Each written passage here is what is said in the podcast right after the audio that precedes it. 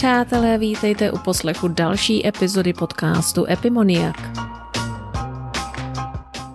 Jak již víte, jmenuji se Alena Cicáková a mluvím s krajany, kteří žijí po celém světě a svými životními osudy, postoji či prací mimo domovinu jsou výjimeční nebo přinejmenším velmi neobyčejní. Zkrátka lidé, kteří dělají čest své zemi a mohou přidat informaci o zemích, kde žijí, anebo dodat inspiraci těm, kteří se chystají zkusit své štěstí právě v zahraničí. O krajance, která se se mnou spojila z Bamako v Mali, by se toho dalo říci mnoho. Jedno je jisté, Edita Revaj je přes svou skromnost neobyčejně inspirativní žena. Rodačka ze slovenských bojnic vystudovala molekulární biologii v Bratislavě. Pak jí život v 80. letech zavhal do Izraele, kde založila svou rodinu a kde získala další doktorát na jedné z nejprestižnějších vysokoškolských institucí Technion v Haifě. Aby potom založila čtyři nové katedry na univerzitě v Haifě, kde vyučovala. Dále pak vedla klinickou laboratoř Nazarecké nemocnice a opětovně učila a vedla na pitevním oddělení. A aby toho nebylo málo, rozšířila své kurikulum na tropickou medicínu a výzkum, jak snížit výskyt infikovaných komárů, kteří přenáší nemoce, jako je malárie. A k tomu působí jako profesorka na univerzitě v Bamako, Mali, kde pomáhá vybudovat moderní katedru anatomie. No prostě ne nadarmo si vysloužila především v Izraeli přes dívku Edita the Queen. Ale každá mince má dvě strany a Edita rozkrývá nejdříve lehké začátky v Izraeli, obzvláště v akademickém prostředí, a poté vysvětluje, jaké to je žít a pracovat v africké Mali na tak zásadním výzkumu, kterému fandí i sám Bill Gates a přitom všem nestrácet víru, že vaše práce má smysl. Napište mi na Facebook, Instagram, LinkedIn, co nového, co užitečného a jaký největší podnět jste si odnesli právě z tohoto rozhovoru. A nyní předávám slovo výjimečné ženě Editě Revaj. Vítej, Edito, děkuji převelice, že si přijala pozvání na další povídání do podcastu Epimoniak. Děkuji velmi pěkně. Ty vystudovala molekulární biologii a genetiku před několika desítkami let v Bratislavě a pak z toho, co jsem se dozvěděla, si v roce 1986 v podstatě odcestovala do Izraele. Jaký byl tedy hlavní důvod, protože jsi vybrala zrovna Izrael? A jestli tomu dobře rozumím, úplně prvotně to nebyla Haifa. Ano, především já hovorím, že Izrael si vybral mě, protože já jsem se do Izraela vydala, takže láska bol jediný dôvod, pre ktorý som sa rozhodla, pretože môj nastávajúci, ktorý tiež študoval v Bratislave, nemohol zostať uh, v, vo vterejšom Československu. Takže nebolo inej cesty, len tá, uh, že ja sa vysťahujem. Mm-hmm tom období do krajiny, s ktorou sme nemali žiadne diplomatické styky, o ktorej som nič nevedela, do ktorej som ako nevydatá ani nemohla ísť na návštevu.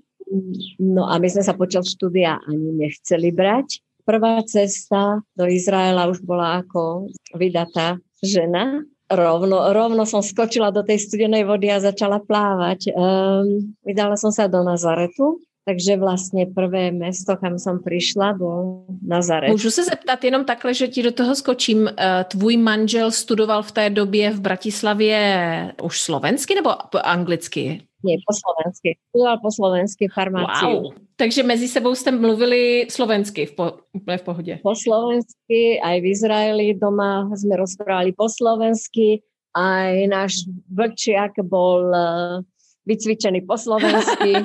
Muž hovoril, že nikdo ho neoblbne, žiaden, žiaden zlodej. Jaké teda byly tvoje úplně prvotní pocity z Izraele. Teď se vrať se zpátky do toho dne, kdy si přiletěla do Tel Avivu. Tie, tie pocity, vlastne to všetko začalo pár dní už pred cestou, keď sa všetko muselo zbaliť, keď som vedela, že, že sa musím rozlúčiť s rodinou. Povedala by som, že, že moje duši nastalo také obrovské vakuum a jednoducho, jednoducho bolo veľmi ťažko niečo prežívať. Som sa rozprávala prednedávno s mojou priateľkou a som jej pripomínala, ona odli, odletela v ten deň, keď v Černobyli tá atomová elektrárna, keď vybuchla mm-hmm. reaktor. A vlastne ona tiež hovorila, že, že bola v takom oblaku čudnom, že si veľa vecí ani nepamätá. Mm-hmm. Vlastne to bolo, u mňa to bolo podobne. Neuvedomila som si, že idem vlastne navždy a že neviem, kedy sa vrátim. To, to veci, to sa, to sa ani nedá nejak. Ani mm-hmm. sa dopredu pripraviť, ani si to nejako aktívne uvedomovať. Jednoducho rozlúčili sme sa, som nasadla do autobusu do Viedne. Z, z Viedne som vlastne odletela do Aten. V Atenách nám povedali, že je štrajk a neletíme ďalej. Uh, prenocujeme, dostaneme hotel a na ďalší deň poletíme na Cyprus a, a z Cypru potom do Izraela. Som povedala, ja nechcem žiaden Cyprus, ja som to nepochopila, že je štrajk. To je tiež, Aha. to bol môj prvý let v živote ja, ja som si povedala, ja nejdem. Ja som stále opakoval dokola, ja chcem letieť teraz. Až kým sa mi neprihovorila jedna pani, ktorá tiež letela do Izraela uh, z Austrálie a vlastne mi to tak ľudsky vysvetlila, že je štrajk a keď je štrajk, sa nelieta. Išla som zo socialistického Československa. Jasne, že no. No, ano, tak ano. vlastne bolo to presne tak. My sme zostali, potom sme sa aj zblížili, skamarátili s touto pani z Austrálie a ešte s nejakými ľuďmi z Talianska, ktorí tiež leteli leteli do, do Izraela a to tak nejako zľahčili, uľahčili, boli strašne roztomilí. Na deň sme naozaj leteli leteli obrovským lietadlom, ktoré bolo poloprázdne na Cyprus. Na Cypre jeden z tých Talianov si požičal auto a vlastne sme tiež pochodili Cyprus okolo Larnaky a večer sme odleteli do Izraela. Takže ja som bola aj zmámená, aj omámená, aj unavená, aj nevyspatá a takto som vlastne prišla do, priletela do Izraela a tam ma čakala široká rodina vlastne, môj muž, švagrina, švagor. Mm-hmm. Jak tě přijali teda? A ja také úbožiatko. som, som nevedela, kde ma to ten pán Boh posadil. No a v aute sme sa veľa rozprávali s mužom a potom môj svokor hovorí, že koľko vy rozprávate. Pravda, nerozumeli samozrejme nič. Teda prišli sme do Nazaretu, tam ma privítali kvetmi, ozdobený vchodom do domu, e, do domu svokrovcov a teda ďalšia rodina tam ešte bola, takže to bolo také, bolo to príjemné, také privítanie, veľmi, veľmi e, také ľudské, vrúcne. No sme vlastne odišli do nášho domu. Môj švagor nám dal poschodie v jeho dome, ktoré, ktoré bolo prázdne, takže my sme vlastne tam bývali potom nasledujúcich 13 rokov, až keď sme postavili náš dom. Vlastne hneď po troch dňoch som začala, môj muž povedal, že prvá vec, čo je, začať byť gramotná aj v iných rečiach, keďže pre prácu je potrebná hebrejčina, tak e, môj, a môj muž chodil, musel chodiť do práce tiež, takže ja som bola v podstate dosť sama a môj švagor, ktorý vtedy skončil univerzitu, skončil v Technione, vlastne on ma vzal do jazykovej školy, zapísal ma, dohodol sa, a dostala som rozpis a začala som chodiť 5 krát do týždňa na hebrejčinu. Ja som slyšela, že ty mm, vlastne ty kurzy pro ty co jednak udělají tu Alía vlastně do Izraele, co by židovského vyznání a nemluví hebrejsky, tak je to velmi intenzivní na začátku. Já si teď nepamatuji, jak se to jmenuje, Ulpan? Ulpan. Ulpan. Áno, Ulpan je vlastne aj štúdio. Aj pre Ulpan jazykový, e, jazykové mm-hmm. štúdio.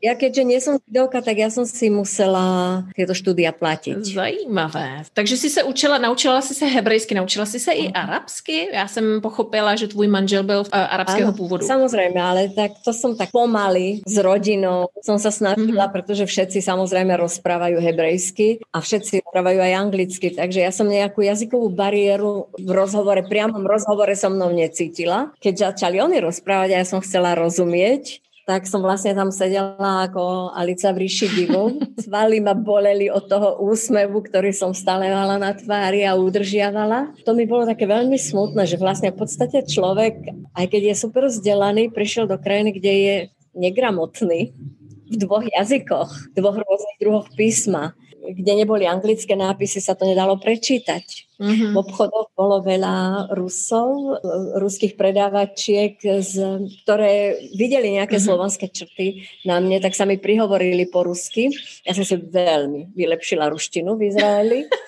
A to boli ruskí imigranti z rokov 70. V roku 90-91 prišlo veľmi veľa ďalších z postsovietského bloku, ale títo, čo mi vlastne pomáhali v obchodoch, čo je čo a my vysvetlili, boli, bola, bola ruská alia z rokov 70. a vlastne ma naučili nakupovať, keď sa to tak vezme. Tak jak dlouho ti teda trvalo se naučit v podstatě jako hebrejsky a arabsky a cítit se, že jakoukoliv konverzaci zvládneš? Ten ulpan bol 5-mesačný. Už po 3,5 mesiaci ma môj mm-hmm. muž zobral do Technionu. Dohodol tam stres, stretnutie s budúcim dekanom, ktorý bol aj môjim mentorom.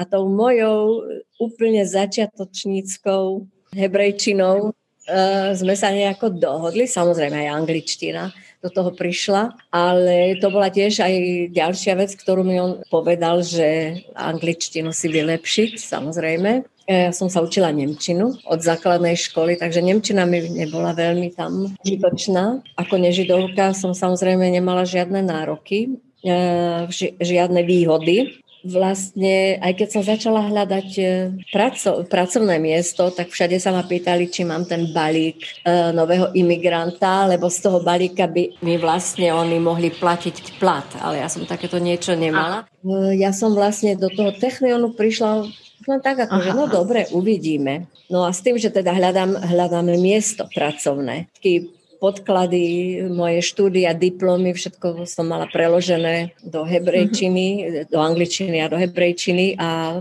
vlastne ministerstvo školstva aj ministerstvo zdravotníctva mne všetky diplomy uznali, uznali mi doktorát. A s tým, že som mohla aj pracovať v laboratóriách eh, nemocničných na všetky medicínske profesie a paramedicínske profesie som dostala oficiálne povolenie ministerstva, ministerstva zdravotníctva zdravotníctva, potom ako mi odobrili tie diplomy. Ale akadémia je iná. Akadémia má svoje právo povedať, čo si chce. Ja keď som teda vlastne prišla e, prvýkrát do Technionu ako nežidovka, to som vlastne chcela povedať, ja som mala vízum turista, mm-hmm. zákaz pracovať. I když si byla žena vlastne e, občana Izraele. Áno, áno vlastne Aha. toto vízum uh, mi dali na celý rok. A ja som s tým nemohla nejako pohnúť, mm-hmm. samozrejme. No a s takýmto vízom samozrejme nemôžem pracovať, takže aj v Technione som povedala mm-hmm. môjmu budúcemu mentorovi, že ja mám takéto vízum a vlastne s tým nič robiť nemôžem. Tak on mi vlastne povedal, študuj zatiaľ tú hebrečinu a teda angličtinu a keď dostaneš víza normálne, alebo pobyt, residency, tak sa vráť ja som vlastne potom sa rozhodla si založiť rodinu, otehotnieť, čo iné mhm. robiť. Mm-hmm. Prešiel rok a ja som ešte stále nedostala ten trvalý pobyt v Izraeli. Tu nám musím pripomnúť, že aj všetky zdravotné úkony a všetky kontroly, všetky krvné vyšetrenia a tak ďalej sme museli platiť, pretože som tam bola ako turista, takže nebolo možné, nebolo možné nejakým spôsobom dostať aj zdravotné poistenie. A blížil sa pôrod. Tak ja som sa vlastne rozhodla, že keď je to takto, tak ja idem na Slovensko. Sa vrátim na Slovensko, pretože sme nevedeli, koľko by to stálo Nemali sme veľa peňazí, ja začiatočníci aj tam z tejto stránky s manželom. Keď som uh, chcela odcestovať, musela som si tiež vypýtať z ministerstva vnútra pečiatku, aby som sa mohla vrátiť. No a tam sa ma pýtali, prečo vlastne odchádzam. Ja som povedala, že som tu ako turista, idem rodiť, nemám žiadne zdravotné poistenie, všetko si platím z vlastného vrecka a nechcem, ak by náhodou boli komplikácie, sa tu nejako zadlžiť v tomto štáte. No a tá pani bola veľmi príjemná, ona mi povedala, že ale vlastne tvoja rezidencia je už na ceste, je už na ceste ono to príde. Ale ja som už mala letenku kúpenú, tak som odletela, odletela som na mesiac. V tom 8 mesiaci tehotenstva vrátila wow. som sa začiatku Áno, som mala, ja som mala veľmi malé brucho, nikto si ani nevšimol, že, že som tehotná. A vrátila som sa s mojou sestrou ale jej zasa nedovolili zostať viac ako, viac ako tri týždne. Aj to sme sa museli v banke zabezpečiť finančne, že ona tam zost- nezostane a že teda sa vráti domov. Ona odcestovala a Jakub sa narodil 16. septembra a vtedy vlastne na začiatku septembra dostala tú permanent. Takže môj pôrodník študoval v Olomouci.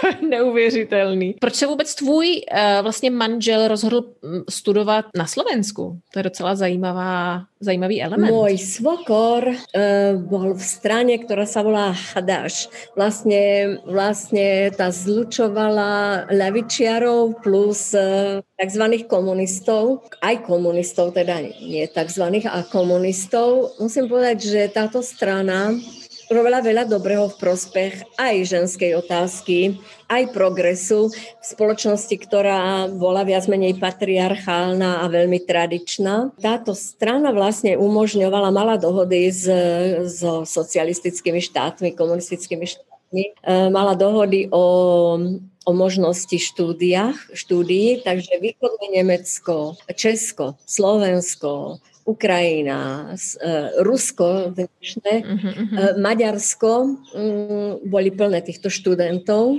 Viem, že dostávali mesačne 800 korún štipendium. A to boli tiež nejaké tieto medzinárodné dohody medzi nimi. Takýmto spôsobom vlastne sa im podarilo študovať môj muž predtým, ako odišiel študovať. Dva roky pracoval, si vlastne zarobil na štúdia a aj tak vedel, že zrejme by to bolo veľmi ťažké v Izraeli pre neho, pretože on je z 11 detí a rodina, kde pracoval len, len otec, žili veľmi skromne, takže nebol, nebol sa na niekoho, na niekoho spolánuť, ale aj tak všetky deti vyštudovali tá, tá atmosféra ísť študovať von bola, bola tam veľmi silná. A veľmi veľa týchto mladých e, mužov a žien odišlo teda študovať. Oni ich rozdeľovali podľa nejakého, nie podľa toho, ja chcem ísť tam a tam, podľa nejakého kľúča ich rozdeľovali a podľa nejakého kľúča im aj povolovali, čo môžu študovať, pretože môj muž chcel študovať medicínu. Povedali, že ak chce ísť, môžu ho vziať, ale na farmáciu. No a nedalo sa to nejako zmeniť. A keď už tie dva roky tam pracoval a prišiel už na jeho konečně rád, tak povedal, dobre, tak aj farmáciu. Teď se vrátím teda k tomu Technionu. Mám několik eh, přátel, kteří jsou původem z Izraele. Jedna z nich je teda astronomka přímo z Haifi, ale žije v Argentíně. Pro ní vyloženě Technion je mm, něco ultra plus a, a vždycky říkala, že pro mnohé vědce v podstatě je to skoro jako sen se dostat na Technion, že je to opravdu náročné. Ty si tam, jak jsi zmínila, teda ty si vlastně v podstatě udělala i druhý doktorát. Myslíš si, že, nebo souhlasila by si s tím, když bych řekla, že na izraelských univerzitách nebo v té společnosti je silnější meritokracie než kde jinde a proto jsou třeba tak světově uznávaní? Nebo v čem se třeba liší já vím, že mnozí mi řeknou, nemá se zobecňovat, ale každý ten stát, každý ten národ má něco specifického, ať už je to prostě uh, pravda nebo ne, ale má něco specifického. V čem by se lišil uh, typicky izraelský student, třeba dejme tomu od toho slovenského, českého? Jako v čem jsou, v čem se liší? Mají, je ta píle, nadšení, autonomie, je, je to nějak odlišné? Takže kde začať? Ako som sa, ako som sa ja vlastne dostala do, do Technionu? Po, te, po tom mojom prvom stretnutí s budúcim dekanom, profesor Zilberman, a potom, ako mi teda odporučil vyštudovať, e, teda urobiť si aj tie kurzy angličtiny v Technione a vy, vylepšiť hebrejčinu, sme sa dohodli, že v momente, keď budem mať tú rezidenci, e, trvalý pobyt, tak sa vrátiť naspäť. No a keďže sa mi narodil syn v septembri, bola som s ním stále v spojení, ale vrátila som sa do Technionu o dva roky po tomto stretnutí. Aj keď sme boli spojení stále mi hovorí, že nie je možnosť práce, nie je niečo otvorené, nejaká pozícia a tak ďalej. Nakoniec ma pozval na stretnutie s tým, že povedal, pozri, nemám žiadne voľné pracovné miesto. Ale čo keby si tak urobila ešte jeden doktora? Mm, začneš študovať a je to už krok dopredu. A ja hovorím, dobre, tak ako v poriadku. Odozdala som všetky papiere, môj index preložený do angličtiny a aj do hebrejčiny. A boli tam také úžasné stránky ako marxistická filozofia, uh, politický socializmus a komunizmus, uh, politická ekonómia, obrana socialistického štátu, pre nich to bolo úplne ako science fiction, ako čo som vlastne študovala a strelectvo, lebo ja som nezačala na molekulárnej biológie, kde ma nevzali. Jasné. Prvý semester som chodila na matematiku a brannú výchovu. to bolo tiež pre nich veľmi zaujímavé, čo to vlastne bolo. Som bola v nejakej armádnej skupine. No a potom si s, vlastne z Technionu povedali, že oni sú všetky papiere o mne priamo z univerzity, že nič nesmie ísť mojimi rukami, ale priamo univerzita musí poslať im, plus samozrejme aj references priamo do Technionu. Takže vlastne ja som poprosila na univerzite, aby toto všetko poslali do Technionu a oni to aj všetko poslali. Stále neprichádzala odpoveď a môj mentor mi povedal, že je problém s dekanom z graduate school, a že stále má niečo, nejaké anti e, poznámky, že sa spojil ešte s jedným profesorom, ktorý by ma pomohol pretlačiť to, to, na to štúdium, na ten doktorát. No a tento profesor, volá sa Mickey Fry, si ma pozval na stretnutie a keď som tam už sedela, povedal mi, že mojej prítomnosti zavolá dekanovi Graduate School a ja budem počuť vlastne, čo dekan povie. Dal teda telefon na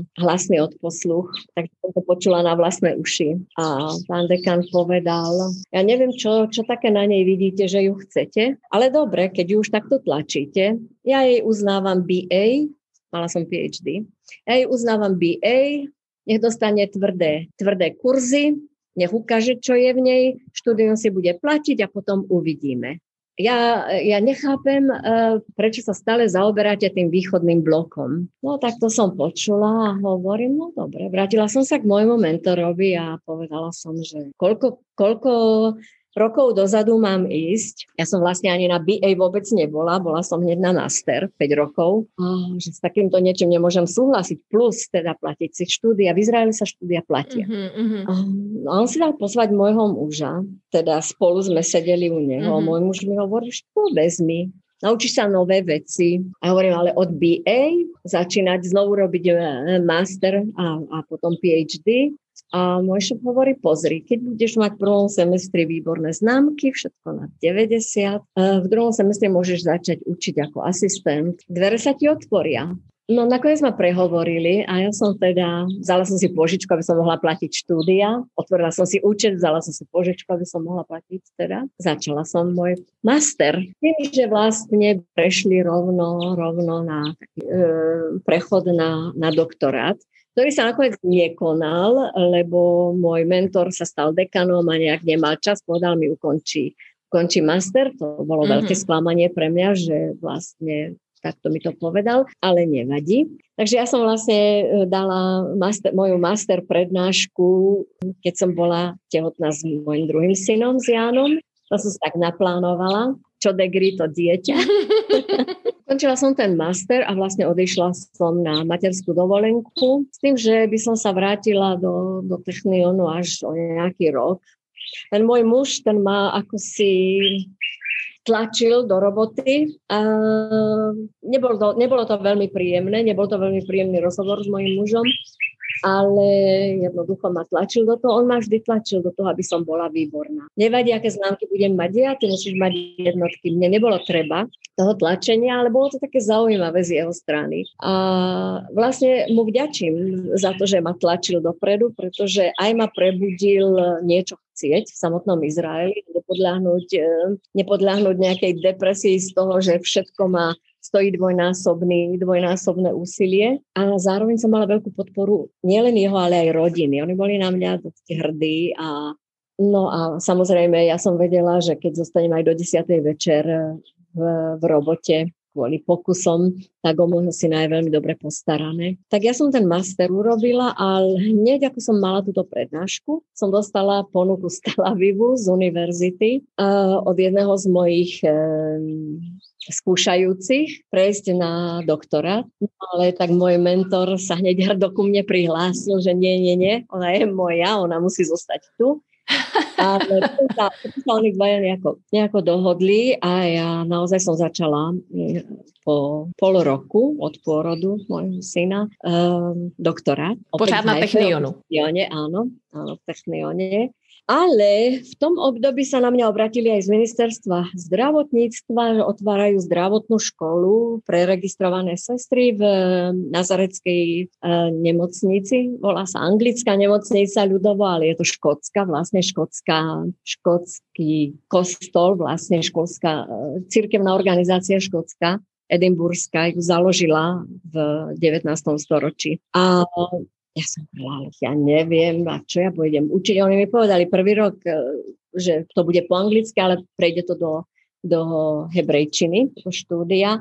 Vtedy mi tiež povedal jeden na tom ministerstve zdravotníctva, skočíš do vody a plávaš. Prečo nemohla? A tak som sa na to dala a učila som tam dlhé, dlhé roky. Veľmi, veľmi ma baví učiť po tomto uh, začiatku takej učiteľskej kariéry sa mi otvorili aj iné zdravotné školy, iné colleges. A, ale to som chcela povedať, že ešte, keď som robila ten master, tak po prvom semestri naozaj som mala výborné známky a druhý semester som dostala štipendium, už som nemusela ďalej platiť uh, školné. Uh-huh. A Chcela som teda učiť v pitevni. V pitevne. Ja som sa dostala na... Áno. Ja som sa dostala na katedru morfologických vied a e, bunkovej, bunkovej biológie. Takže všetky tie morfologické vedy, ako anatómia, neuroanatómia, e, histológia, embryológia, som musela aj robiť skúšky. A vlastne začalo to tak, že môj mentor postavil predo mňa što z kníh, anatomické atlasy, dissektor, návody na to, ako vlastne robiť tú pitvu, protokoly rôzne a hovorí, tu je, tu to máš, vezmi si, poď do pitevne, vyber si telo a začni. A ja akože, vyšla som na medicínu, jedna z dôvodov bolo aj toto, akože teraz ja mám ísť do pitevne, ja sa tam budem hrať s jedným a nejaký duch druhého mi skočí na chrbát. Som, a on sa teda zasmial a povedal, že má ešte jedného PhD študenta, aby sme sa dali dohromady a vlastne my dvaja sme takto začali. Aha, tak, tak, takhle prostě se, se rozhodlo na hrubo. Što z knih, tamhle máš tělo a běž pitvat. No, Zajímavé, zajímavé. To bolo a vlastne ja som nemala žiadne skúsenosti s pitevnem, ani ten môj priateľ, kamarát, s ktorým sme chodili teda pitvať spolu, Ari. A otvorili sme si knihy a išli sme naozaj podľa knih. No a potom sme znovu učili. Pitevne sa učí tak, že sú tam tie stoly, na každom stole je teda to telo a na každé telo je skupina študentov. Každá tá skupina študentov má svojho, svojho asistenta, Uh-huh. Niekedy jeden asistent pre dve skupiny, to záviselo uh-huh. ako kedy. Plus je, sú tam prednášajúci, tam chodili samozrejme. Ti do toho skočím, než, než uh, zapomenu tu myšlenku. Um, jak je to v Izraeli vyloženě s povolením pitvy. Myslím si, že třeba ty ultranábožensky uh, založené skupiny by tohle asi nepovolili. M- musíš mít souhlas rodiny? Závisí od akého prípadu. Vo všeobecnosti mm-hmm. uh, úplne zjavné prípla- prípady sa nepýtvajú. Menej zjavné prípady áno, uh, pýtajú sa rodiny. Uh, prípady, kde je násilná smrť alebo samovražda automaticky podľa zákona sa musí, musí pitvať. Takže do určité míry podobné ako na Slovensku třeba. Áno, ale, ale vlastne tie tela, ktoré sme mali, tak to, títo ľudia ešte za života musí, museli podpísať e, z s Technionom, s právnikmi Technionu zmluvu, že po svojej smrti odozdávajú telo vede Aha. na medicínske účely, na výučbu. A vlastne, keď sa skončil školský rok, my sme, my sme každý kúsok tkaniva museli vlastne vrátiť do toho tela, predtým ako sa išlo mm-hmm. do zeme. Tiež podľa židovskej viery, z každého kúska, ktorý kde bude vlastne vyrastie nový človek, takže to muselo byť všetko spolu. Keď e, niekto takýto zomrel, kto daroval svoje telo, tak vlastne sa sedela tá šiva tých, e, tých 7 dní toho smutku po to je viac ako rok, niekedy to trvalo až dva roky, závisí, v ktorom mesiaci zomrel ten človek, pretože začínali sme pitvy 1. novembrom te, telo, ktoré prišlo do, do pitevne, kde sa pripravovalo vlastne na, pre študentov, tak muselo byť aspoň tie tri mesiace v, v roztokoch konzervačných. Mm-hmm. E, takto nám vlastne sme si takto my zbierali tie tela počas roka na ten ďalší rok. po skončení školského roka a po, po skúškach, lebo vyzerali sa aj skúšky na telách, ja neviem, ako je to, ako je to inde, tak e, vlastne tieto tela odobrala, to sa, tá spoločnosť sa volá Chevratka Dyša, vlastne išli sa uložiť už. E, tie tela už boli upravené tak v plachtách, aby sa ani neotvárali ani nič, lebo podľa židovskej viery to je ako porušené to telo. Takže, takže oni to prebrali úplne zabalené do tých plachiet a teda sa ukladalo do zeme. E, tí, ktorí podpísali takéto zmluvy s Technionom, uh-huh, boli väčšinou Židia európskeho pôvodu, mnohí mali vytetované čísla, takže boli preživší holokaustu. To, to v podstate podtrhuje tu podstatu té lidskosti, jako i přesto přeze všechno, čím si prošli, v podstatě se darují ano. té vědě, se darují tomu ano. lidstvu v uvozovkách. Ano. To si myslím, Práve že ne každý dokáže. Tento, z tohto dôvodu ja som si týchto ľudí nesmierne vážila. Mali sme tam hmm. pani s krásne nalakovanými nechtami. Ja tú ruku, tú jej ruku som držala svoje, ja na ňu nemôžem zabudnúť, aj keď sú to už dlhé roky lebo vlastne ľudská tvár a ľudské ruky sú také pre študentov eh, najemotívnejšie zážitky z tej, z tej pitevne. Pitvať tieto dve časti. Eh, hlava, tvár sa vlastne pitvajú až v druhom semestri, mm-hmm. aby si trošku zvykli na to telo spríklili sa s tou myšlienkou, čo vlastne robia. A ruky tiež mm-hmm. sú až v druhom semestri. Takže my začíname vlastne trupom, kde je to také, mm. také priateľnejšie a všetky ostatné časti sú zakryté a neodokryli. Až majú študenti uh, chuť uh, mm-hmm. vidieť tú tvár, tak nech sa páči, ale zasa v úzkom kruhu a neodokrývať to pred ostatnými, ktorí, ktorí na to nemajú ešte emóciou. Tiež sa stali prípady, že prišla e, ku mne mm-hmm. študentka a povedala, že ma veľmi prosí, aby nebola v skupine, kde je jej stará mama, ktorá sa darovala. A takto, ja som sa nakoniec, ešte som neukončila ten doktorát, druhý, na ten môj prvý doktorát som sa stala vedúcou pitevne a výučby anatómie v pitevni a šefovala som teda tam 12 rokov. V tom období aj moji študenti ktorí pracovali s tým ktorým telom, tak chodili aj na to pietné uloženie tela do zeme. Takže ja som v jednom období bola vedená v Technione ako, postdoktor, ako, pardon, ako doktorant a v tom istom období som bola na ten PhD, ktorý som mala uznaný od samého začiatku som bola aj vedúcou pitevne. A, wow. A tomu som pracovala aj v anglickej nemocnici v laboratóriu. Tam som bola zodpovedná za endokrinológiu, tumorové markery a virálne markery. Časť klinických mm-hmm. laboratórií zodpovedná za tieto vyšetrenia. A plus sa učila Vrátím se jenom k tomu, k tomu dotazu, když by si měla říct, ty jsi zmiňovala, že tvůj manžel do určité míry tě tlačil uh, vlastně k výkonu, k tomu absolutismu a studovala si samozřejmě, chodila si do té pitevny i s, i s kolegou, s kamarádem, um, určitě stejně nasazeným a, a chtivým uh, znalostí. Myslíš si, že se teda nějak standardně student, izraelský student liší od um, studentů v Evropě nebo od jiných studentů. Je tam něco, protože já osobně mám pocit, že tam je něco z těch lidí, co jsem potkala, co jen tak často nepotkávám. Nevím, jestli je to vyloženě otázkou toho, kde vyrostli. Nevím, jako mám pocit, že ty studenti jsou daleko možná dravější a jdou si prostě za, za, za těma mm, jedničkama, vyloženě s hvězdičkou, řekněme to tak. Nevím, řekni mi, jak to vidíš to je, ty. To je presne o tom. Musíš byť dobrá. Musíš dokázať to svoje. Ja, či som začínala ako, a kto táto je, nejaká žena nejakého Araba, som musela dokázať, že som aj niečo iné. To znamená, že musíš byť dobrá.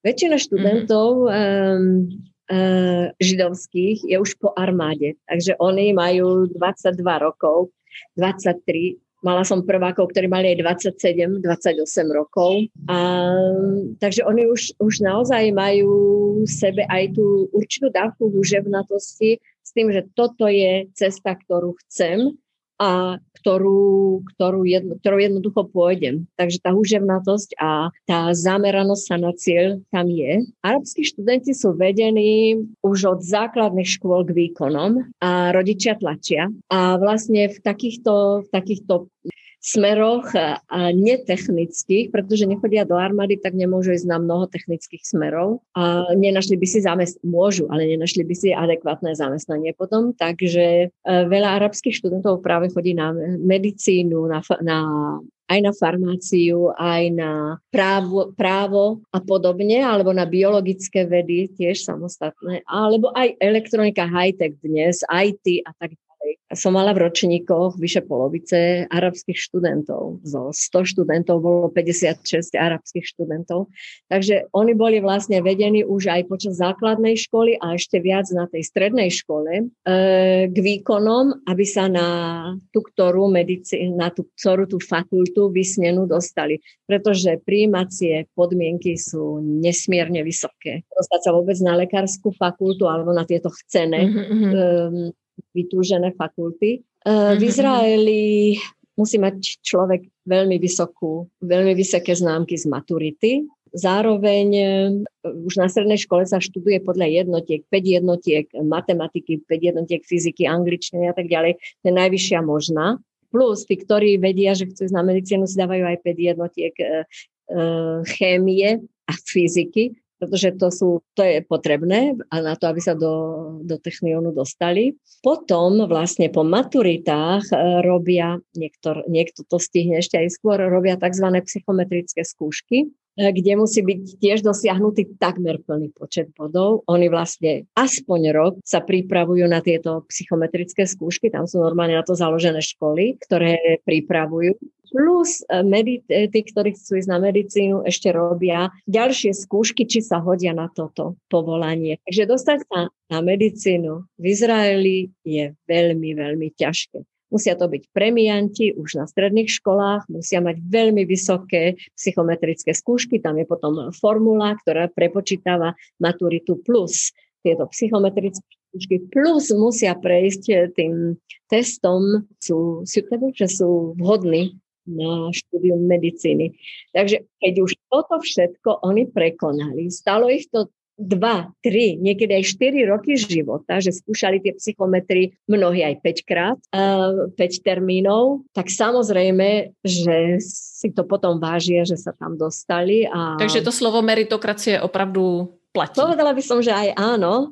Ono je to také veľmi nebezpečné slovo, lebo OK, ja som prišla, ja som prišla z, mm-hmm. zo socializmu rovno do Izraela, teda nezažila som uh, nežnú revolúciu a tak ďalej. Ja som robila príjmačky na, na biológiu, áno, a nedostala som sa. Napriek tomu, že som vedela, že som tretia najlepšia na tých príjimačkách. Predo mnou bol jeden uh, uh, mladý muž, ktorý robil mhm. olympiádu. Mm-hmm a jedna dáma, ktorá bola v komunistickej strane a dostala Aha. za to body. Takže ako tretia najlepšia som vedela, že sa medzi tých vybraných 40 dostanem, ale nedostala som sa. Nakoniec som zistila, že sa tam dostali takí, čo robili príjimačky na históriu a tak ďalej, čo ani nerobili príjimačky na biológiu. To znamená, chápeš to?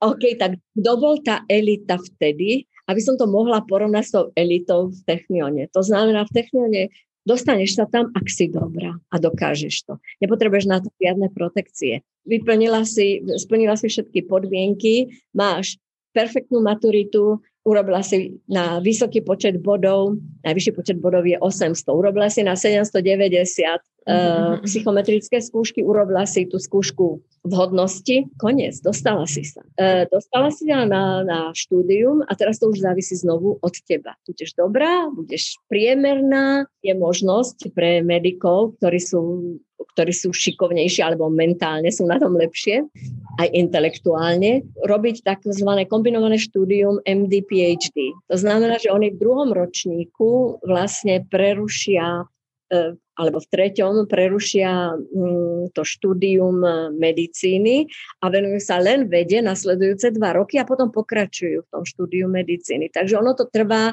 o rok, rok a pol dlhšie, ale vlastne skončia ako MD, PhD. To znamená, že kto chce v budúcnosti sa venovať vede, úžasnú výhodu z toho. Môj manžel, druhý manžel.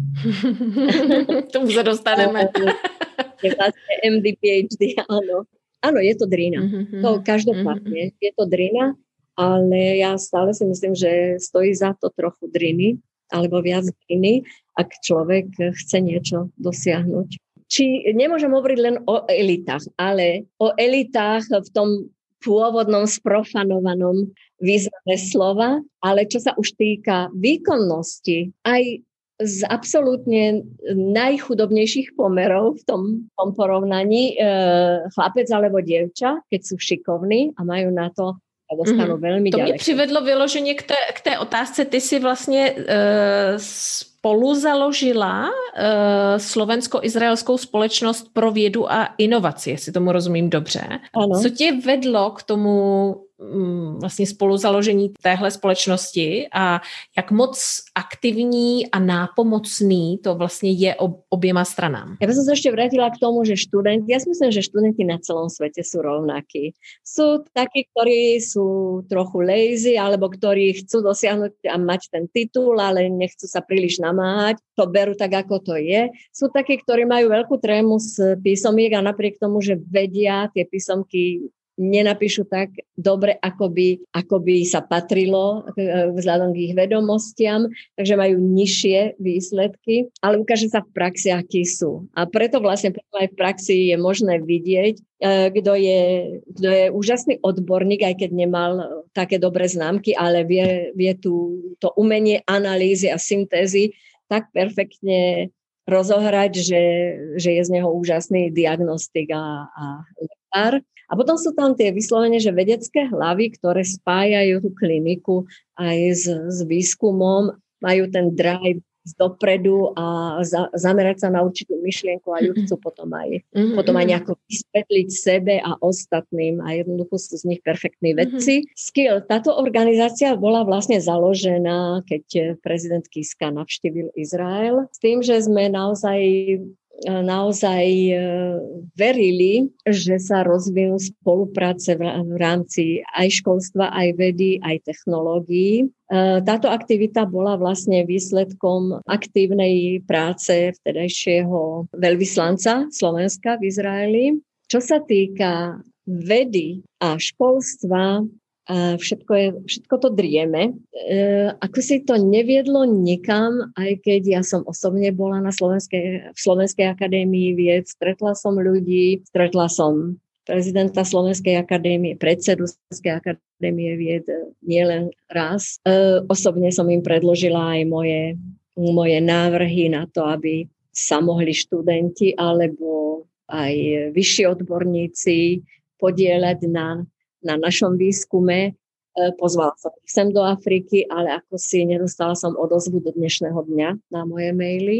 Tie výmeny e, študentov e, idú pomaly, ale, ale predsa stretla som slovenských študentov aj tiež v Izraeli, medikov. Čo sa týka inovácií, tak tam tie spolupráce sú oveľa jednoduchšie, pretože to je firma oproti firme. Takže celá tá logistika za týmto, áno. Boli vypísané určité konkurzy na, pre študentov PhD alebo postdoktorantov alebo vedeckých pracovníkov, ktorí mohli prísť na Slovensko a mohol sa robiť aj tiež výmenný e, štatút medzi nimi, ale nefunguje to tak, ako som si mhm. predstavovala. Je tam, je tam ešte prostor pro zlepšenie veľmi, tedy. Veľmi, Budeme ja avizovať. Čakala oveľa viac aktivity zo slovenskej strany, pretože my sme mali voľné doktoránske miesta, ktoré som teda ponúkla.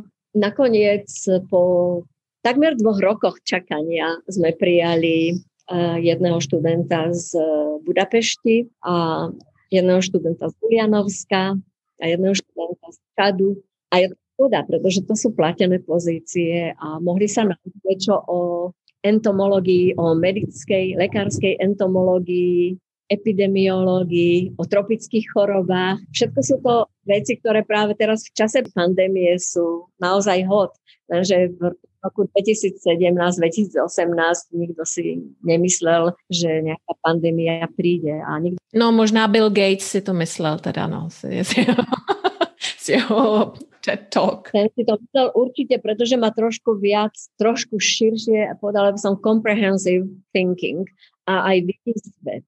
To, čo aj ja vidím, čo sa deje v Afrike. No to mě teď přivádí k, té, k tomu vlastně překlenu.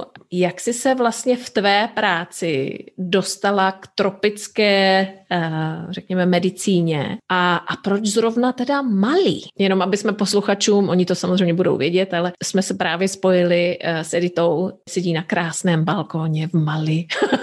moje, moje karanténne miesto. Aha, no, to by, by vůbec nebylo špatný. Aj umývadlo mi zriadili tu pred dvoma týždňami, aby som nemusela utekať s každým riadom do kúpeľne. My sme sa úplne odizolovali. Ja som to už spomenula vlastne. Ja som sa s mojim prvým manželom rozviedla vtedy v tom období aj rozvodovom ja som bola v, ja som sa venovala aging, eh, free radicals a starnutie tkaní, osteoporóza, kostné tkaniva, svalové tkaniva a venovala som sa liečbe hyperbarickou medicínou, ako pôsobiť tiež na tkaniva a tak ďalej. A, a z tohto nejak vyplynulo ďalšie projekty v rámci, v rámci rakoviny prsníka.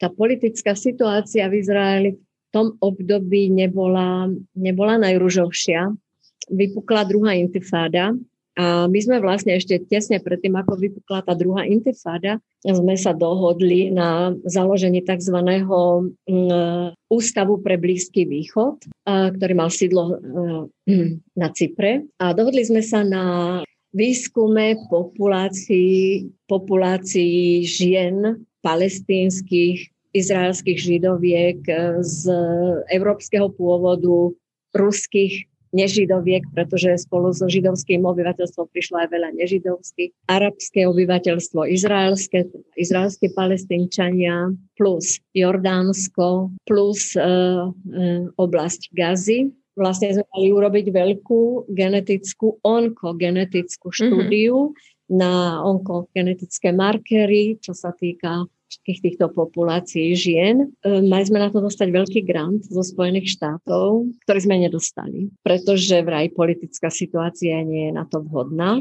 Uh, no a tak ja som potom z celého toho, pretože ja som už začala robiť uh, veľa tých dotazníkov a tak ďalej, tak som to vlastne len zosumarizovala ako epidemiologickú štúdiu. Potom nastalo vedecké vákuum, pretože nevidela som samu seba v žiadnej inej skupine a povedala som si, že si dám prestávku. Do toho prišiel aj ten môj rozvoj a potreba ekonomicky zabezpečiť sama rodinu. Založila som novú domácnosť úplne od začiatku, takže ja som aj potrebovala zarobiť dosť a podarilo sa našťastie. Tak som vlastne bola, myslím si, nejaké 4-5 rokov, až kým som nestretla môjho neskôr druhého manžela, čirou náhodou. Učila som veľa, viedla som tu, viedla som e, v nemocnici to laboratórium klinické, viedla som pitevňu, začala som učiť aj na univerzite v Haife, Založila som tam štyri nové katedry, vlastne som medzi zakladateľmi štyri, štyroch katedier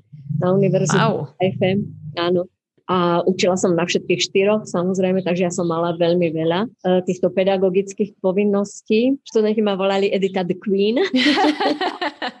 Počkej, Edita the Queen, to bude, to bude titulek normálne toho podcastu, to sa mi líbí. A, a tam si písali, pretože ja mám v hebrejčine veľmi silný prízvuk a väčšinou hovorím maďarsky. Mm-hmm. A neviem prečo ale už aj môj profesor latinčiny na strednej škole sa ma stále pýtal, či rozprávam maďarsky, tak zrejme v cudzích rečiach mám maďarský prízvuk. Aj, a ja som to potom aj využívala. Ja som jej rovno povedala, že... Lebo anatomia je veľmi ťažká.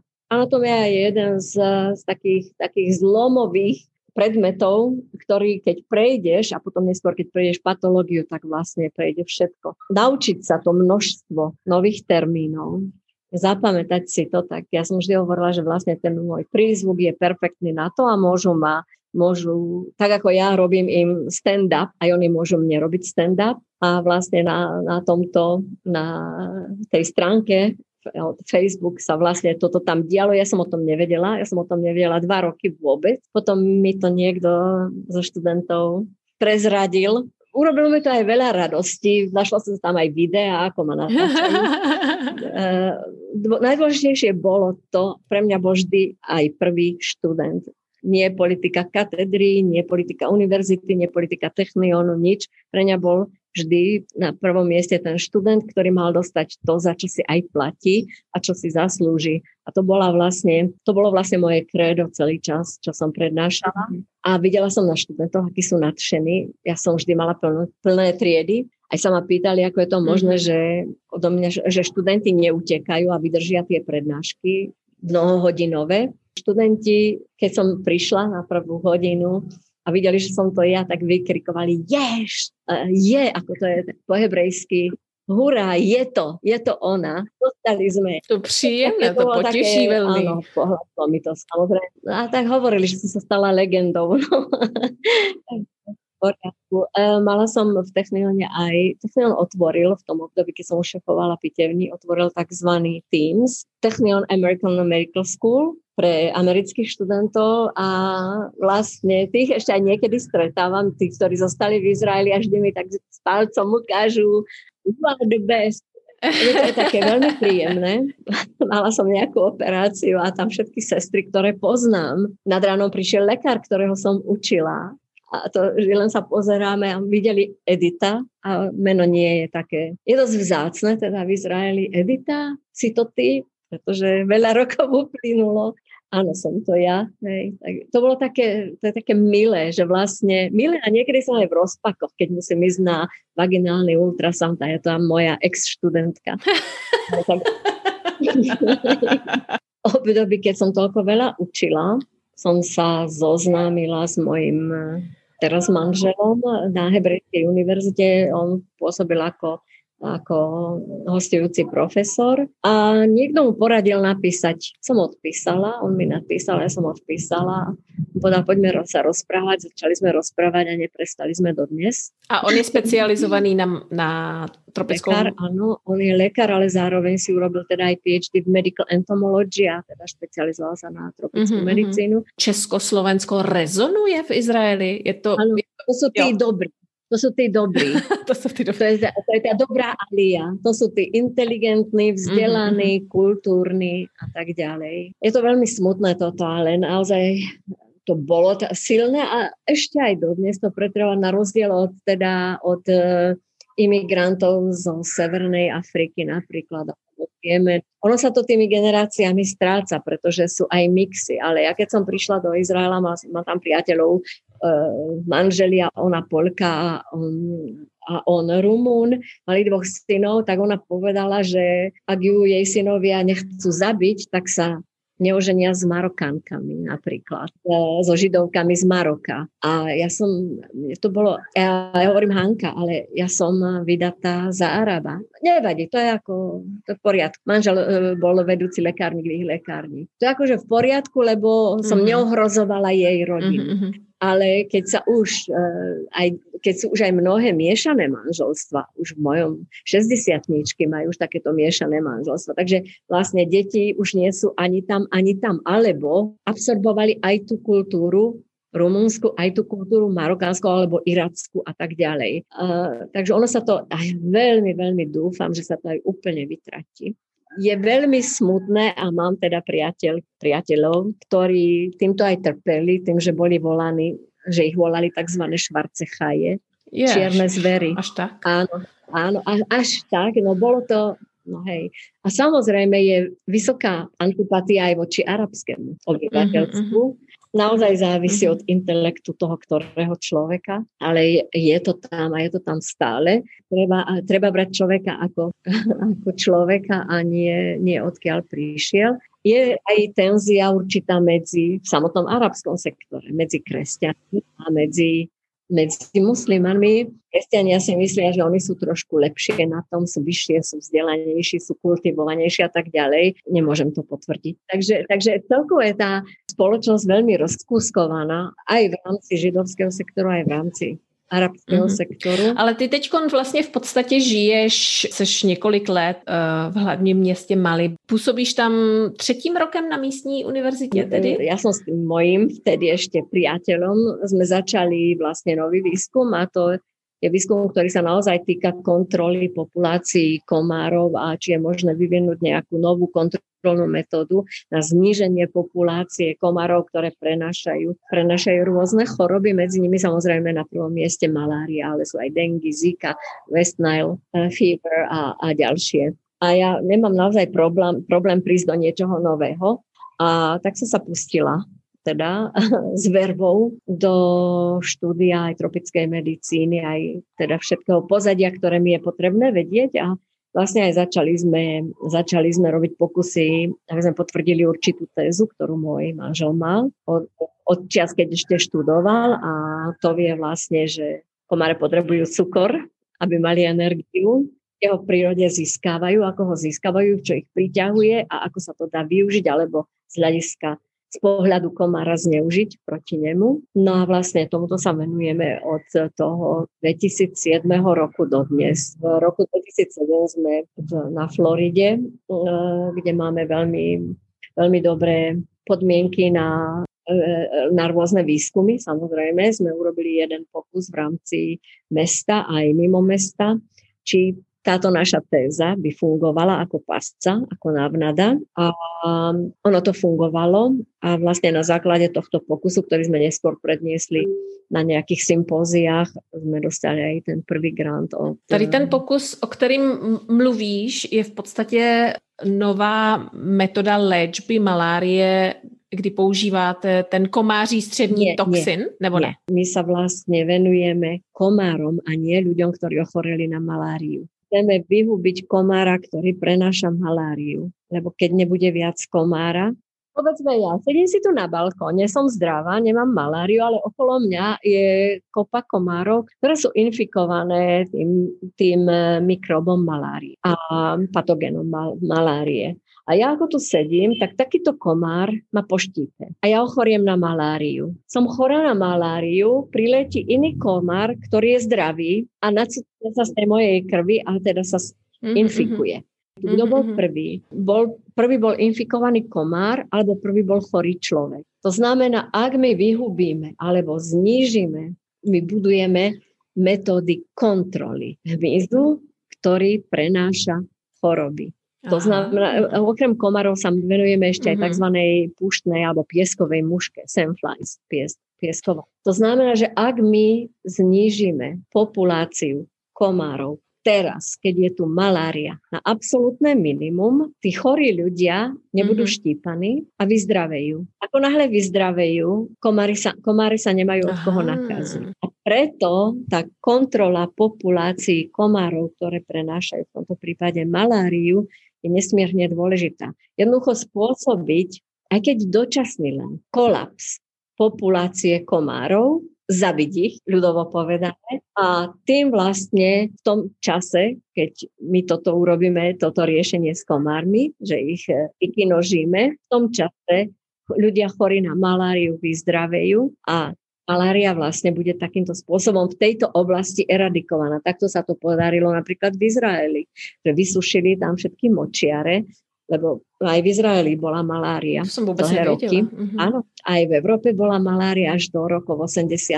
Potom imigranti z, z Iraku a z, týchto, a, a z, z Ázie preniesli ju a boli miestne epidémie v Grécku a Macedónii a podobne. Ale čo je výhoda moderného sveta je, že dnes sú lieky samozrejme a človek ich dostane a vyzdraví, ak dostane včas. Uh, ale to nie je tak v rozvojovom svete samozrejme. V odľahlých kútoch, kde, kde nie sú lieky a vlastne ani neprídu k tým liekom ľudia včas. Takže, a vy to teda aplikujete, e, vlastne výsledky vašich studií nejakým způsobem teda se snažíte aplikovat právě v Mali? Keď sme keď sme pokračovali, keď skončili sme grant od Billa Gatesa, dostali grant od americkej armády, dostali sme ešte ďalší grant od NIH. A vlastne videli, že všetko to, čo robíme touto našou, s touto našou návnadou cukrovou, pritiahnuť komára, ponúknuť mu tú energiu, cukre, ktorý má, ale primiešať tam aj toxín, ktorý ho zabije. Všetky Všetky um, kontrolné metódy doteraz boli vlastne postavené na chémii a na tom, že sa robili postreky. Chemické postreky, voči ktorým aj komáre vyvíjajú a vyvinuli a vyvíjajú si rezistenciu. a e, postelné siete, ktoré sú tiež impregnované určitými chemickými látkami, na ktoré si tiež komáre vyvíjajú rezistenciu. Takže bolo zrejme, že je potrebné vyvinúť nejakú novú, novú kontrolnú metódu. A vlastne zo všetkých tých našich e, prvotných pokusov a ďalších pokusov, a, ktoré prednášali sme na sympóziách, bolo jasné aj vedeckej komunite a tým, ktorí aj financujú takéto pokusy, že že tento, tento smer má budúcnosť. No a samozrejme, Bill Gates je náš veľký fanúšik a okrem toho sme dostali aj viac grantov od Národného inštitútu zdravia zo Spojených štátov. A vlastne keď sme dostali o prvý preskúmať túto metódu v, v Afrike, e, to bolo v tom roku okolo 2008, keď sme písali tento grant, e, sme vlastne sa boli pozrieť vo viacerých afrických krajinách, ktorá by bola vhodná na takéto štúdium. Východná Afrika je veľmi zmodernizovaná, je veľmi turistická, je, mm-hmm. je iná ako západná Afrika. To bol, to bol jedna časť, že všetci, sa, všetci plus Charita sa orientujú na tú východnú Afriku, na tú bývalú anglickú koloniálnu Afriku, ale západná Afrika je veľmi zabudnutá, ale nie napríklad pre NIH. NIH tu má vybudované určité základne, eh, ktoré dnes patria k Excellency Centers Národného zdravia. A keď sme prišli aj sem v 2008 prvýkrát, tak sme vlastne videli, že je tu veľa vzdelaných ľudí, že naozaj bojujú s maláriou, veľmi ťažko. Zároveň aj NIH nám odobrilo tú voľbu, že prečo vlastne mali. Kde by sa dala vyvinúť e, štruktúra od samého začiatku s tým, že by sme vlastne mohli zamestnať miestnych vedcov, miestnych profesorov, miestnych lekárov. Ako vlastne padlo to rozhodnutie s tým, že naozaj NIH tu má tú základňu, aj kompany, finančnú firmu, cez ktorú preposiela tie granty, lebo granty to nejde k nám do rúk. A tiež to môže ísť rovno na univerzitu, kde ľudia nemajú skúsenosti s vedením týchto, uh, týchto byrokratických záležitostí, tak vlastne Američania NIH tu vybudovali Mali Center, ktorý reguluje a ktorý sa stará vlastne o budget a všetko. Takže náš vlastne ďalší grant pre NIH už bol vedený s tým, že to bude tu na, v Mali. No a vtedy sme vlastne tu aktívne od 2013.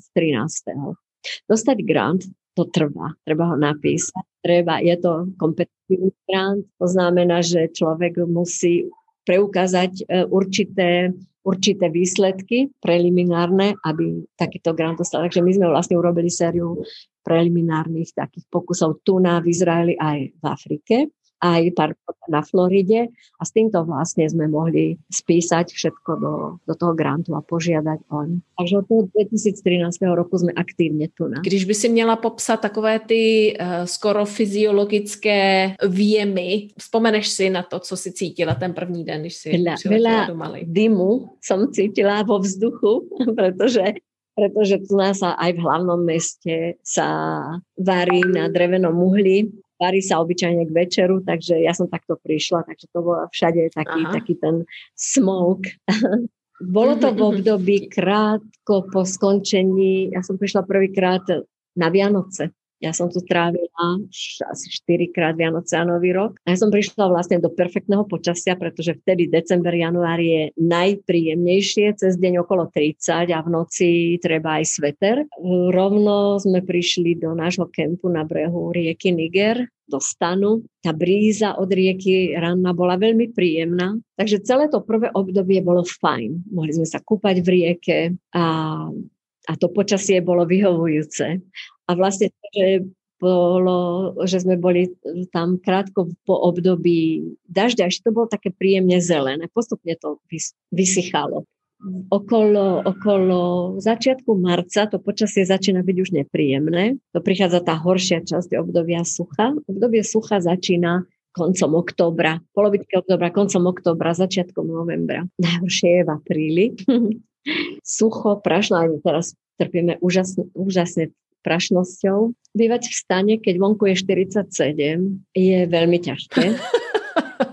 bez, bez elektriky, samozrejme bez elektriky. Áno, aj to, to moje prvé bolo, bože, vidím všetky hviezdy. Všet, pretože tma samozrejme, mali sme len baterky. Z toho, co jsem se dozvěděla, tak Mali uh, je na africké poměry bezpečná země, uh, byť teda tam je relativně velká etnická tolerance, ale jaká je bezpečnostní situace, obzvlášť pro ženu? Já, se, já to řeknu takhle na, naplno. Áno. Z, z amerického ministerstva zahraničných vecí sme do, dostali listy, že až chceme zostať v Mali, máme, ak chceme ísť do Mali, uh, máme si napísať závet, testament. Mali bolo zaradené k štátom, kde, kde sú teroristické skupiny. No, áno, A to je pravda.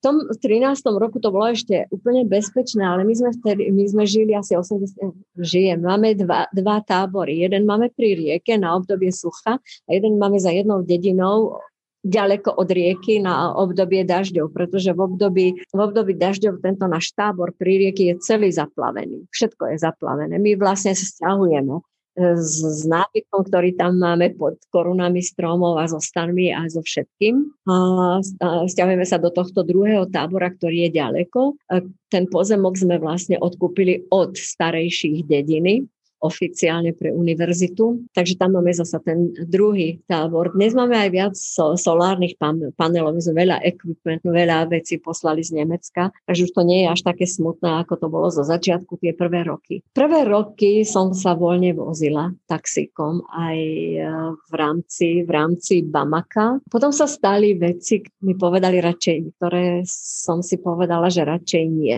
Napríklad? Keď začala tá vojna v Líbii, a jar vojna v Líbii a po jej rozpade vlastne prenikli určité bunky teroristické aj do severu, na sever Mali. Sever Mali je púštny a to obyvateľstvo tam je nomadické, volajú sa, tá národnosť sa volá Tuaregovia. Tuaregovia majú bližšie k Berberom, sú trošku bledší ako klasici, asi sú iní a vlastne tieto, tieto uh, rozkladné bunky, by som povedala, vyprovokovali Tuaregov a tým, že sú lepší a že mali by mať svoj štát a tak ďalej k tomu, že vlastne s pomocou týchto z Libie prejdúcich El-Qaida a neskôr aj ISIS buniek vlastne mm, Tuaregovia sa snažili vytvoriť svoje samostatný svoj, svoj štát alebo krajinu alebo kráľovstvo na severe Mali. Začali takto nepokoje. Bohužiaľ k týmto teroristickým skupinám sa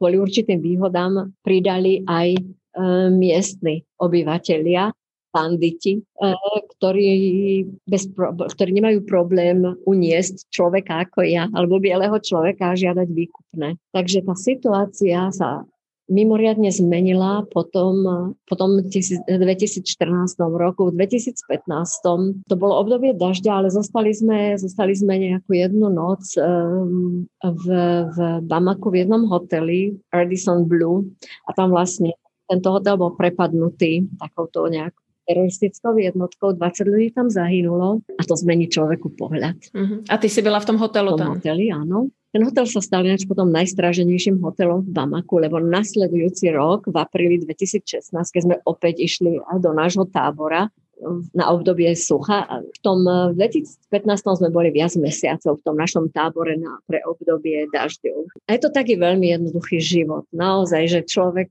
sa umýva vo, vo vedre z fľaše a podobne. Keď sme na brehu rieky, tak uh, sa umývame v rieke treba a potom opláchneme fľašou pitnej vody. A ja si pamätám aj ten môj prvý vstup do tej rieky, ako som tam tým šampónom sa napenila. Som pozerám okolo seba, vidím tú penu a mala som taký úžasný záchvat z nechutenia samej zo seba taký ekologický. Oni tú vodu totiž to pijú. Aj keď tam idú kravy a tak ďalej, prejdú, napijú sa tie kravy, ale ľudia tú vodu pijú. A ja som im to takto zahnusila chémiou. A musím sa priznať, že odvtedy, uh, odvtedy som sa už nikdy viac v rieke plávať a tak sme chodili, ale nikdy viac som sa tam neumývala. Som sa naozaj umývala v malom lavore, mm-hmm. a teda z fľašiek a z vedra a hrnčekov, ale nikdy som už nepenila, uh, šam, nešamponovala sa v tej rieke. To som chcela povedať, že vtedy sme tam boli veľmi dlho, ale museli sme teda zostať bývať v meste a toto sa práve stalo.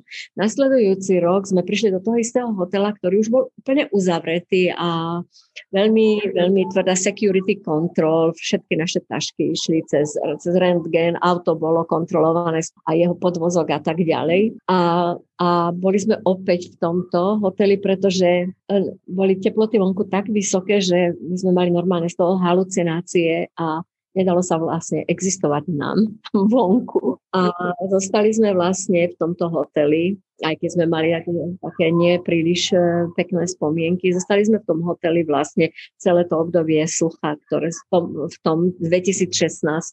No a potom sme vlastne videli, že takto to ďalej nebude. To je hotel, ktorý nás stal 230 dolárov rovná noc a pre zaujímavosť uh, ja dostávam per diem 90 dolárov. Ak som tu do dvoch mesiacov, po dvoch mesiacoch to klesne na 45, po troch mesiacoch dolárov, po troch mesiacoch to klesne na 27 dolárov za deň. To znamená, že, že to per diem je veľmi úbohé na to, aby sme si my mohli dovoliť uh, bývať v takomto hoteli. Tak sme vlastne rokovali s univerzitou, že by bolo vhodné pre nás všetkých vedcov, pretože vtedy v 2016 sme sa stretli naši kolegovia, my sme medzinárodný tým. Máme kolegov z, z Anglicka, máme kolegov z, z Južnej Afriky, máme kolegov z Miami, Florida University, máme kolegov z Grécka a mnohí sa tu stretávame. Máme kolegov z Ruska a máme študentov. Znamená, že bolo, bolo udržateľné žiť v tábore a tábor, tam sme vždy museli aj antimalarika brať. Po 6 týždňoch užívania antimalarik ja osobne sa cítim veľmi zle, mám také veľmi silné sny,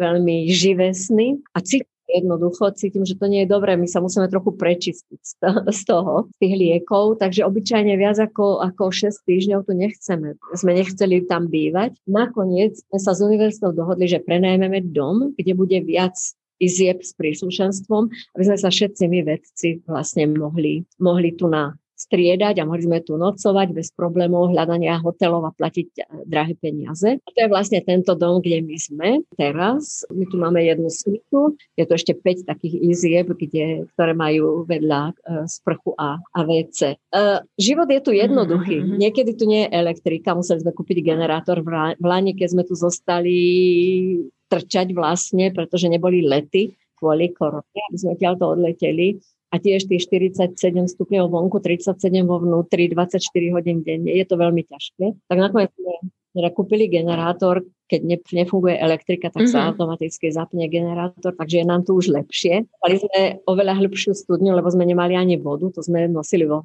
demižoroch a vo flašiach. Tu máme vždy páčko vodu. Jakí jsou vlastně obyvatelé Mali? Každý ten stát, každý ten národ uh, určitě vyniká něčím specifickým. Když se tě někdo zeptá, popiš mi, jaký jsou. Já si myslím, že jsou hrdí a vidím, to, vidím ten rozdíl aj medzi, medzi východnou a západnou Afrikou. Mm-hmm. Západná Afrika je frankofónna, samozrejme. A e, možno to nie je politically correct, ale môžem povedať, že Fran- Francúzi ju nechali zdevastovanú. Využili, čo mohli a týmto, týmto skončilo. Myslím si, že Angličania urobili trošku viac dobrých vecí pre tú východnú Afriku. Ale čo sa týka ľudí, ľudia tu majú ešte v hlbokej pamäti ten koloniálny, koloniálny stav a nie sú úplne samostatní, aj keď na papieri oficiálne sú od 1960 ako republika, ale stále je tu tá prítomnosť tých francúzov, oficiálna reč je francúzština, aj systém je tu, aj vzdelanie je tu francúzsky, aj, aj právnický systém je tu francúzsky a tak ďalej. Ale tí ľudia možno aj vzhľadom k tomu, že ešte majú v živej pamäti tú, tú tú čas, e, ten e, čas kolonializmu, sú veľmi hrdí a chcú všetko oni sami dokázať. To znamená, že oni tu nežobrajú. Preto tu možno ani nie je tak veľa tých medzinárodných pomoci. Ja som aj rozprávala s ľuďmi zo Slovak Aid, prečo sú len Kenia, Sudan a tak ďalej, tak dobre, možno je to politické rozhodnutie, do toho ja nejdem, nejdem vstupovať, ale nikto tu, nikto nechodí do západnej Afriky. Napríklad Mali, kde naozaj sa, sú na tom horšie, ako v tej východnej Afrike. Ale táto hrdosť z nich zostala a kým vo východnej Afrike ľudia nemajú problém si pýtať, tu na sú príliš hrdí na to, aby si pýtali. To je jedna vec. Ďalšia vec sa nekradne. My sme mali v tom tábore na stole keksíky, čokolád, uh, MacBook. Tam sa toho nikto, nedo, ne, nikto toho nedotkol. Ani deti, ktoré prechádzali vždy okolo a my sme ich vždy ponúkli. Potom mi zaplietali vrchpočky. A, ale oni sa sami od seba ničoho nedotkli. Nám sa nikdy nič nestratilo. Iné to bolo v Maroku. Prišli, boli sme v Maroku a ja som, mala, čo, ja som prišla ro, e, rovno zo Slovenska, tam vlastne mala som banánky v čokoláde, Orion banánky v čokoláde a, a opavy a oblátky kúpeľné a podobne. A boli sme viac dní na takom, taký trip sme mali na juh, preskúmať tam nejaké asi. A ako sme sa vrátili, boli sme v horách, boli sme v Atlase. Ako sme sa vrátili uh, už k domu, kde sme bývali, tak ja vidím, tam poletujú papieriky z uh, tých banánkov v čokoláde a keksov a tak ďalej okolo domu. Takže jednoducho tam niekto z tých, ja si myslím, mladých, jednoducho nám pošiel do toho domu, ako vošiel, neviem, a jednoducho pobral, čo mohol. To mňa veľmi prekvapilo, že, že oni sú relax, sú veľmi tolerantní ľudia tu a nevnúcujú sa. To je, to je veľmi dôležitá, dôležitá vlastnosť, nevnúcovať sa. A ty z tvojej eh, z tvojho rozumu, svojej duše, svojho rozhodnutia si ochotný nám niečo dať, áno, príjmeme, ale my nebudeme žiadať. A to je, je, to je taká veľmi, veľmi vzácná črta. A preto nie sme tu, neutravujú nás. tak ľudov Jasne, chápu. O Izraeli se dá samozřejmě načíst mnoho, ale eh, co se týče Afriky, o Mali, kdyby jsem, kdybych hledala nějakou informaci třeba z historie, myslíš, že je nějaká kniha, která, kterou ty bys mohla doporučit? Uh, Mali, ináč v tom severnom Mali je to slávne Timbuktu, mesto, kde je postavená tá, aj vedľa tá e, slávna mešita, ktorá bola vlastne takým kultúrnym centrom bývalého kráľovstva. A sú knihy, kde je popísaná história týchto. Samozrejme, je to, je to, je to buď v arabčine, alebo je to v posvetných knihách. Takže o tom ja absolútne nemám nič. Novodobú históriu, áno, je možné, je možné si prečítať na, na Wikipédii a tak ďalej ale nejakú konkrétnu knihu odtiaľ to nie. A tiež aj jazyk, ktorým sa tu rozpráva Bambara, a je vlastne jazyk hovorový a nie, nie literár. Takže z tohto hľadiska to je prepojené s islamom, ako oficiálne náboženstvo, tak áno, a v tých knihách. A, a potom treba si uvedomiť, že, že vlastne hranice sú tu umelo postavené pretože mocnosti sa rozhodli tak a tak, urobili čiary tak a tak a rôzne etnické skupiny dali do, jednej, do jedného štátu. Samozrejme, že sú medzi nimi tenzie, tu je myslím okolo 6 takých a, a zrazu sa našli pod jedným centrálnym vedením alebo pod jednou centrálnou vládou koloniálna, alebo či je teraz ako malíska. Takže tu je to ide fakt aj podľa tých, tých etník rôznych. O Izraeli Biblia, si myslím. Biblia, Tarianovi to sa dá aplikovať úžasne. A ty máš nějakou svoji osobní knihu, která uh, je tvoje vyloženě srdcovka, která tě třeba ovlivnila v životě? Nebo třeba nasměrovala? Myslím si, čítam oveľa ľahšiu literatúru, lebo sa potrebujem uvoľniť o rôzne filozofické knihy.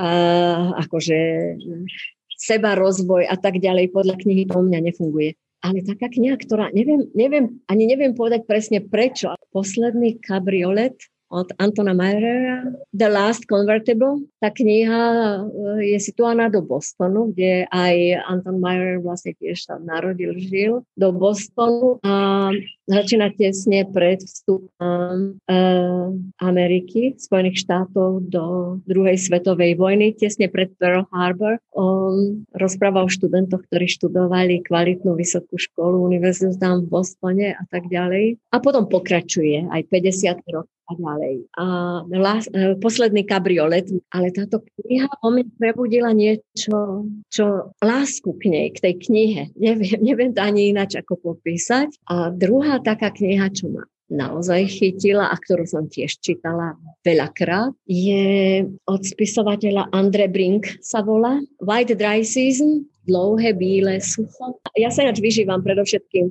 čítaní týchto kníh po slovensky alebo po česky, to ako u mňa je to jedno. Andrej, Andrej Brink napísal ešte jednu takú zaujímavú knihu, volá sa to Reťaz hlasov, myslím, tiež o, to, o, tej, o, tom období, keď ešte boli otroci. Mm-hmm. Dobře, dobře. Edith, kdyby si měla doporučit nějakému studentovi, studentce nebo komukoliv, kdo by chtěl zkusit život obdobný tomu tvému, kdo by chtěl se vydat ve tvých šlépějích a chtěl by zkusit třeba štěstí v Izraeli, chtěl by zkusit změnit do určité míry trošku svět skrze vědu v Africe. Na co by se měli připravit? Jaké mentální vzorce by měli či neměli aplikovat? Mať tu vnútornú integritu a, a, a vysokú mieru tej seba úcty a nefňukať, neľutovať sa a jednoducho boriť sa s tým. Toto prišlo dnes, dnes sa musím s týmto vysporiadať. Áno, určite s tým nejako vysporiadam, ako čo sa bude merať na, na, nejakú, na nejakú slabotinku a tak ďalej. Nestiežovať si, nelitovať sa, nebrečet nad Naopak, treba, mať, treba naozaj mať tú seba hrdosť, tú seba úctu a aj vieru sám v seba. Zvládnem, zvládnem, nezvládnem, nezvládnem. Mm-hmm. Co tě motivuje, když ráno vstaneš? Motivuje? Jsi, jsi žena mnoha zájmů, spousta lidem si změnila život už tím, co děláš, tvou prezencí, tvou existencí v podstatě v Izraeli i v Africe. Co je ten karburátor v podstatě raní? Ja som taký, taký praktický romantik. A jednoducho najvyššia hodnota pre mňa je láska. To znamená, to lásky dnes zažijem asi ja mm. nemám, ne, nemám akože nejaké vedecké motivácie, alebo čo dnes robím. Ja v noci, dneska som šla spať ráno o 8 a o 12 som musela vstávať, lebo pravda sa ohlásili na hostia z univerzity. a ja nestávam s tým, že, že čo dnes by som mala. Ten nočný čas, tá tišina noci je pre mňa veľmi vzácna. Ja som nočný vták. Ale tá tišina noci mi umožňuje aj snívať všelijaké fantázie, keby bolo tak, ako by bolo, ale aj sa zamyslieť nad určitými akože áno, problémami. A to mi potom nedá a musím ísť ku knihám, ale musím hľadať niečo, čo mi vysvetlí to, na čím som sa zamyslela. Ale nevstávam ráno z nejaké, tá láska, hej, nestávam s nejakou motiváciou, čo by som v tej vede chcela dokázať. Ja som si nikdy nepostavila tú, tie moje, e, tú moju úlohu mm-hmm. tak, že čo by som chcela dokázať alebo čo by som chcela ukázať. To nikdy neexistovalo. Jednoducho je to tá mhm, drobná, mm-hmm. mravenčia častokrát sizifovská práca. A, a niekedy človeka prepadnú tiež, keď, keď človek vidí naozaj tú chudobu a keď vidí, koľko ľudí umiera, koľko detí umiera, tak to zviera srdce. Je to, je to veľmi, veľmi ťažké. A na druhej strane si uvedomíš, že Zemegula je preľudnená. Aký to má význam zachraňovať ľudí? Wow. To je veľmi krutá otázka. To je veľmi, veľmi, veľmi mm-hmm. krutý pohľad. Ja som si to v živote nikdy nedovolila. Ale tá chudoba a tie, te, te, nedostatok možností je, je mm. láme jednoducho srdce. To je, to je, je to srdce rvúce a stále mm. si mhm. hovorím, že aj mužom som povedala, nevadí, koľko urobíme, aj tak to nie je dosť. Nikdy to, to, to se tě nezeptám dosť. ani na tu poslední otázku teda v tom případě kterou jsem měla v plánu. Ono to tak jako hezky i sedne na tu tvou situaci, kdyby si měla možnost v podstatě si vybrat uh, mezi získáním velkého obnosu peněz, dejme tomu té miliardy, na vyřešení nějakého problému světového a, a nebo vybráním, vysláním, řekněme, jedné myšlenky, která by nějakým způsobem změnila život miliardy lidí. Co by si si vybrala a proč? Nie, myšlenky sú lacné. Myšlenky sa ti preháňajú hlavou a, a sú to myšlenky, ktoré treba pretaviť do skutkov implementácia. Je, uh-huh. To je to dôležité. Napadlo nás, že á, áno, komár potrebuje uh-huh. cukor, ale čo ďalej s tým? OK, zmiešali sme nejakú tú návnadu, áno, fungovalo to, priťahovalo ich to. A čo ďalej s tým? Produkt, ako povedal Bill Gates. Ten produkt, áno.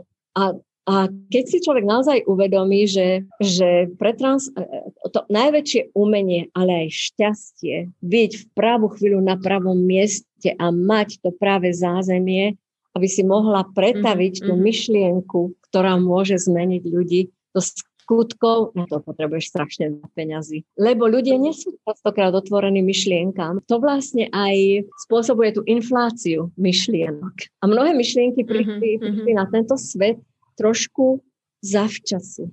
metódy, z ktorých sa dnes vyvinuli, dnes vyvinuli tie vakcíny, sú tu od 70. rokov, ale nepodarilo sa ich doteraz pretaviť na niečo konkrétne. Elektromobily.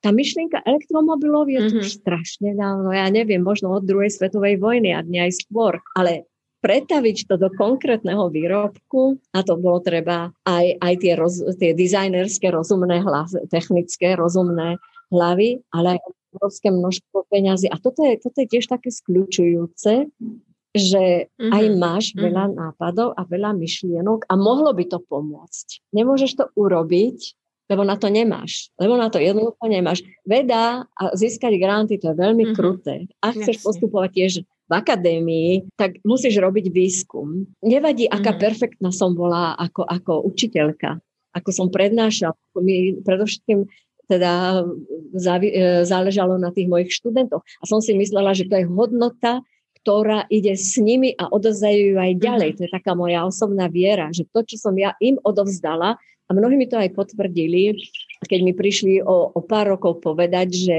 čo si vtedy povedala, to platí a postavilo ma to na nohy a tak ďalej. Lebo ja mám v Izraeli aj mnoho, mnoho študentov, ktorí prežili traumatizujúce zážitky, ktorých e, súrodenci zahynuli vo, výko, vo, vo výkone vojenskej služby a tak ďalej. A oni sa potom tak nejak potulovali životom a nevedeli si nájsť to svoje miesto. A keď mi takýto prinesie balíček čokolády, ktorý on sám doma urobil pre mňa, a povie mi, postavila si ma na nohy, tak vidím, že som niečo urobila. Preto ja som sa tak aj dosť utiekala z tej vedeckej stránky k tejto študentskej, že som cítila, že to má dopad, že, že niečo konkrétne za tým vidím, kdežto tie vedecké myšlienky, ak nedostanem grant, tak jednoducho čo s tým? A, a to sa deje stále. Mohli sme urobiť úžasnú genetickú štúdiu uh-huh, uh-huh. Uh, of Middle East, sa to neudialo, lebo politická konštelácia nebola vhodná pre tých, ktorí nám mali peniaze dať, napríklad. Takže toto zapadlo prachom. A takto je to s milión inými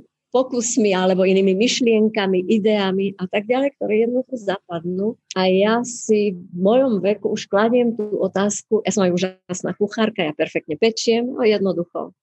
Slovanská žena. A, a, presne, a to ja stále hovorím všetkým ženám, prečo sa my cítime také malé a úbohé, keď my sme také úžasné. Áno, a tiež sa pýtam samej seba, toto všetko, čo mám, celé to kurikulum vlastne odíde so mnou, že čo tu čo tu vlastne po mne zostane, neviem, ale potom si hovorím na druhej strane, prečo sa tým trápiš. Žiješ tu a teraz, tu a teraz ovplyvňuješ určitých ľudí alebo robíš im dobre alebo aj ich znervozňuješ, ale to, čo bude potom, to ťa už nemusí nejako zaujímať. A jednu, jednu vetu, a to som počula často v Izraeli, si tiež opakujem, každý je nahraditeľný. Aj keď tvrdí, že nie, áno, každý je nahraditeľný a toto by malo skresať to osobné ego a, a mm-hmm. vložiť človeka ano. do proporcie toho, že zní sa Veľa sa hovorí o pokore, ale nežije sa to. áno, přesně tak. Já si teda osobně myslím, že ty seš pokora sama s takovým kurikulum, který máš ty. S tím vším, co si dokázala a kolik životů si musela ovlivnit v Izraeli. Já se cítím velmi poctěna, že jsem mohla s tebou vůbec mluvit. Děkuji převelice za tvůj čas, Edith, a já ti hrozně moc držím palce a fandím, aby eh, se vám zadařilo ve výzkumu a, a samozřejmě, aby tvůj odkaz, takový, jaký si zanechala v tom Izraeli, eh, rezonoval i ve tvém rodném Slovensku. Takže já, já tě budu nominovat na nějakou národní cenu vědce v zahraničí. Aj, ďakujem, Alenka, mne veľmi si to vážim, tú chvíľu, aj tvoju trpezlivosť, že som sa mohla vyrozprávať po slovensky. Ja som taká Čechoslovačka, ja to mám stále prepojené. To je A naozaj som veľmi šťastná, že si mi umožnila tento rozhovor, že si mi dala túto príležitosť. Vůbec není záž, podsta je celá má. Děkuji, že jste si poslechli tuto epizodu až do konce. Napište mi vaše komentáře na Facebook, ale určitě hodnoťte na českých podcastech Audiolibrix nebo takzvaný Podchaser. Odkazy na tyto portály najdete u popisu epizody, stačí kliknout a hodnotit. Ono totiž pomůžete velmi ostatním najít tento podcast. V příští epizodě se naučíme kreslit tak trochu Spojil se se mnou z Anglie pohodový, vynikající autor a ilustrátor dětských knih. Dozvíte se nejen, jaké to je začínat v tomto specifickém oboru v zahraničí, ale i něco o tom, jestli se máte zaobírat tím, že vaše dítko má či nemá talent. Můžete se těšit příště na další epizodu. Hezký týden všem.